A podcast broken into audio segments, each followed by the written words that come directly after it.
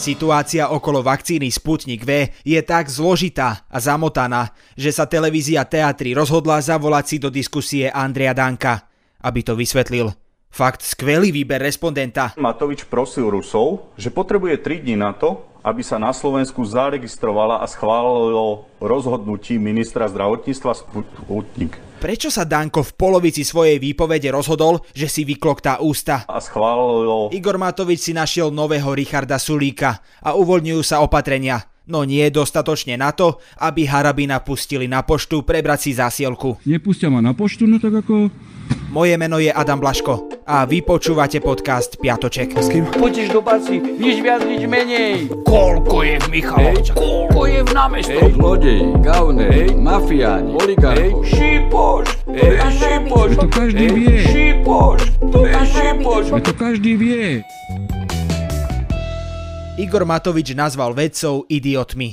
A na jednej strane máme nutkanie Matovičovi veriť, lebo on naozaj vie, čo človek musí robiť na to, aby bol užitočným idiotom.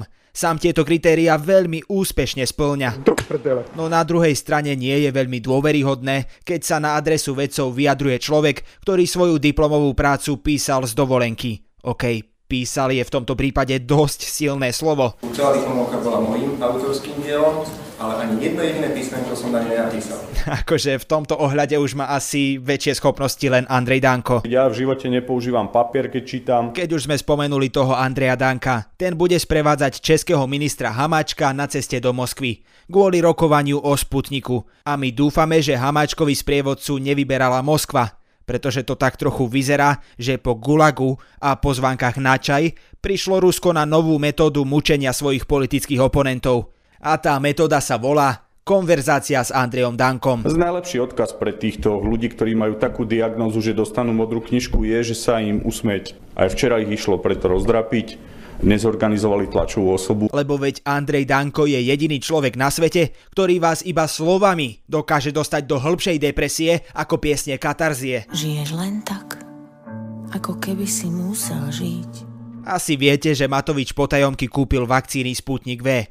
Potom ich Marek Krajčí schválil ako experimentálny liek a zodpovednosť za očkovanie hodil na ošetrujúceho lekára. To naštvalo koaličných partnerov a padla vláda.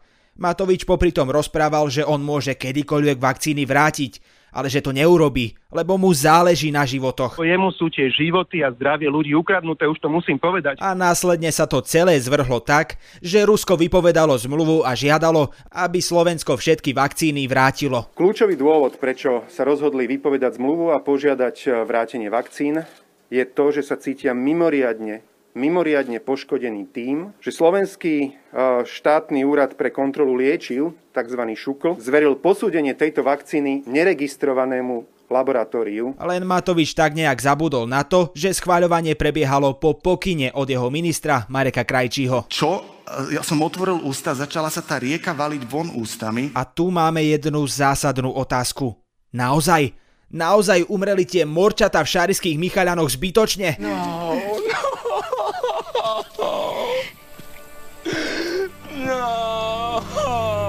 No na druhej strane, na Slovensku to donedávna vyzeralo, že tu morčatá dosiahnu kolektívnu imunitu skôr ako ľudia.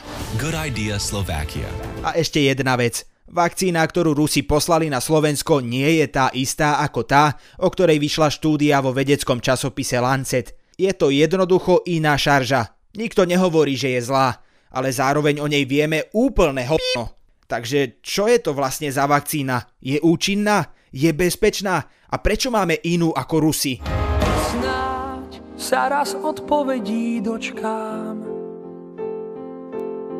Nemusím, všetko stačí niečo. Na Slovensku máme dlhodobo problém s odlivom mozgov a tí kvalitní vedci, ktorí tu ešte ostali, si vypočuli nadávky od premiéra, ktorý vlastne už nie je premiér, no správa sa ako premiér, no a zároveň sa nespráva ako premiér.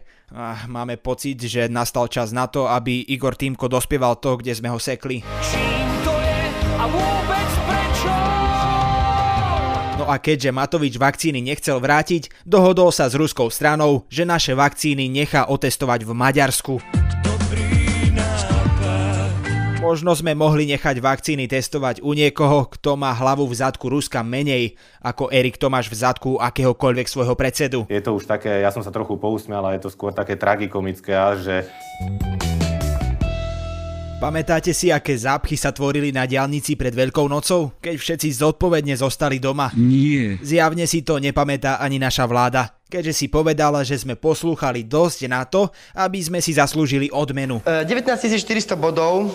Čo budete robiť? Kupujem si samohlásku krátke A. Opakujem, veľmi dobre robíte, že kupujete. Celé Slovensko sa preto prepína na COVID automate do bordovej fázy a od 19.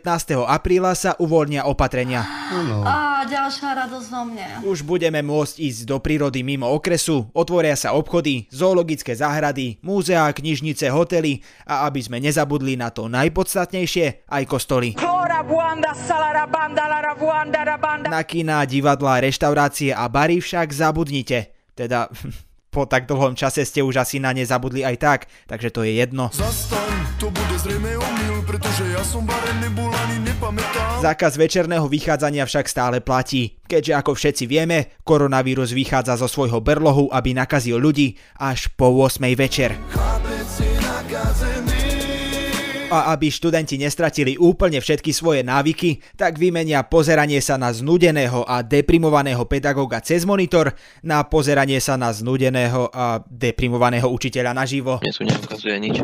Ktorý poloretard väčšine fúkol toho mikrofónu? A nemôžem to byť aj ja, ako dýcham náhodou? Odporúčaný home office stále platí, takže ešte chvíľu budete musieť šoferovať ponorku, čo ste s blízkymi tak pekne vytvorili.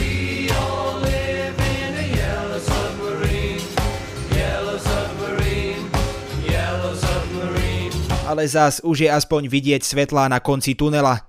Len my dúfame, na rozdiel od Anny Kareninovej, že tie svetla nie sú vlak.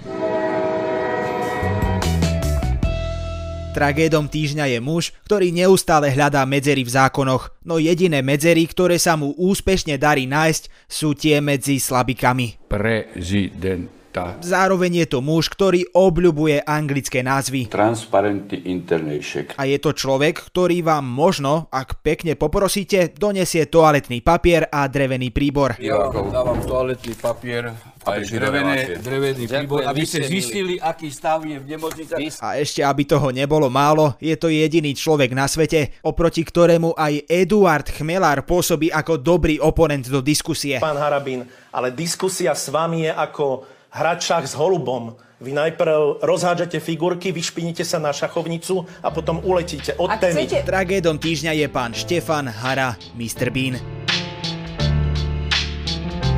Tragéd týždňa.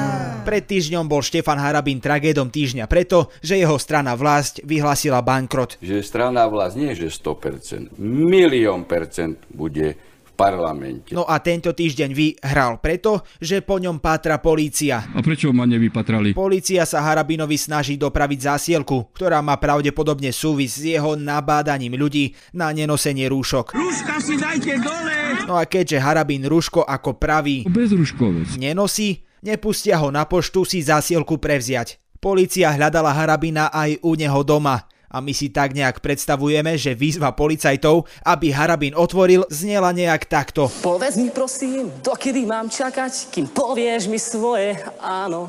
Ako zlodej zakrádam sa v noci a mrznem pod tvojou bránou. A verím silu v telepatie a viem, že počúvaš moju spoveď. Tak otvor bránu, lebo ju rozbijem. Ja nechcem nič, len tvoju odpoveď. Reporter Markízy sa ešte Harabina opýtal, či si myslí, že porušil nejaký zákon. On na to odpovedal, že môže zarepovať. Môžem vám Nevyzývali ste. zarepovať. Nakoniec reportér spoločne s Harabinom zavolal políciu. Aha, a vy viete, že pán Harabin je hľadaný. Máme takú informáciu, áno. A pán Harabín to tvrdí. A prečo, prečo tu nie ste, keď som hľadaný? Harabín povedal, že na políciu bude čakať 5 minút, lebo prší. Aj čakal a tá neprišla a tak šiel dnu. Keď policia konečne dorazila, znova im Harabín neotváral. Podľa nás len preto, že sa práve prezliekal do župana a kroksov. A na záver krátky prehľad správ. Poľka zavolala políciu, pretože na strome zbadala záhadné hnedé zviera. Všetci boli najprv vystrašení, no potom zistili, že je to croissant. Chrupiąca z zewnątrz i delikatnie puszysta w środku. Vyzerá to tak, že Poliaci sa boja len troch vecí. Nemeckých tankov, sovietských kalašníkovov a francúzskych croissantov.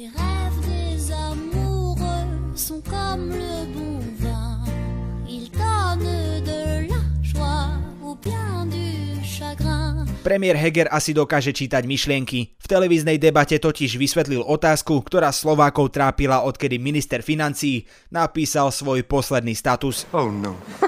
Matovič totiž napísal, že nejakí tajomní oni, idioti, ohrozujú naše zdravie. Celé Slovensko hádalo, či tým Igor myslel vedcov, novinárov alebo jednoducho všetkých, ktorí ho nevolili. Premiér však uviedol veci na pravú mieru a vysvetlil, že oni sú v skutočnosti koaliční partnery. Všetci sme už unavení z toho, že si každý týždeň chodíme vytierať nosy. Niektorým to však vadí až tak, že podali podnet na Medzinárodný trestný súd v Hágu za vykonávanie nepovolených medicínskych experimentov. Ja už som jednoducho zmierený s tým, že tie nanočipy v tele proste mám proti svojej vôli. Povinné celoplošné testovania im vraj zapričinili opakované traumy. Dosť by nás zaujímalo, či sa aj budia z nočných môr ako vojnoví veteráni. Na tomto podcaste spolupracujú Kristina Ďuríková, Kristina Janščová a Viktor Hlavatovič. 17. apríla máme prvé narodeniny. Budeme mať aj narodeninovú party, teda jasné, online party. Pridať sa na ňu môžete na našom Discorde.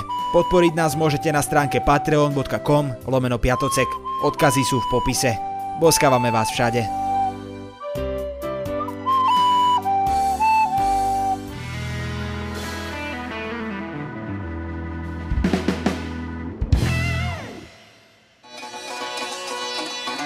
Zamrznutý Sibír alebo rozpálená namíbijská púšť. 5 hodín v lietadle alebo 5 dní vo vlakoch. Pacifickú hrebeňovku po vlastných alebo chatkový rezort na pláži v Kambodži. Cestovateľský Všesvet podcast s Tinou Hamárovou a Naďou Hubočan sa vracia späť do podcastovej rodiny denníka Sme a preniesie vás na opačný koniec sveta aspoň virtuálne. Dajte si s nami rannú kávu alebo príjemnú prechádzku, poďme snívať a tešiť sa na časy, keď budeme môcť opäť chodiť po svete. Všesvet podcast vychádza každý útorok na všetkých podcastových aplikáciách a nájdete ho aj na stránke sme.sk.